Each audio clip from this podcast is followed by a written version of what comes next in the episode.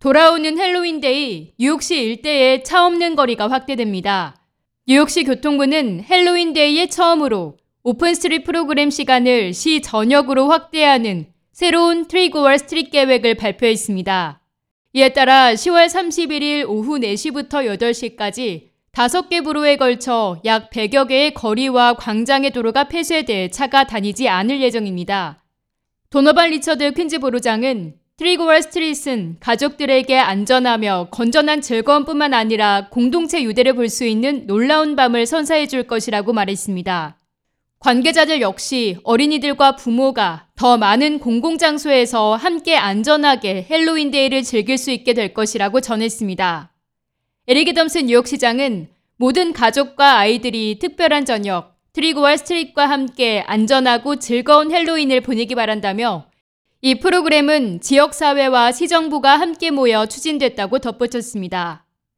한편 이날 교통국은 퀸즈 잭슨하이츠의 34번가의 1.3마일을 보행자 및 자전거 우선 통로로 바꾼 획기적인 Open Street 프로젝트의 완료를 축하했습니다.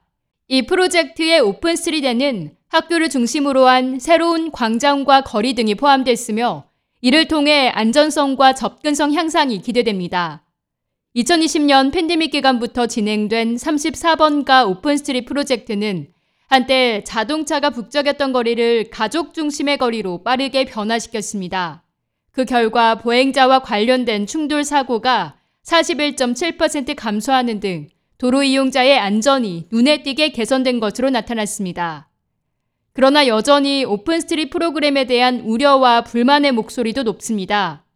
한 관계자는 도로를 폐쇄하는 것은 장애 또는 건강상의 이유로 대중교통을 이용하기 어려운 시민들을 대상으로 제공되는 보조 차량인 에세서 라이드 등의 이용자들에게 더욱 어려움을 가중시킬 수 있다고 주장했습니다.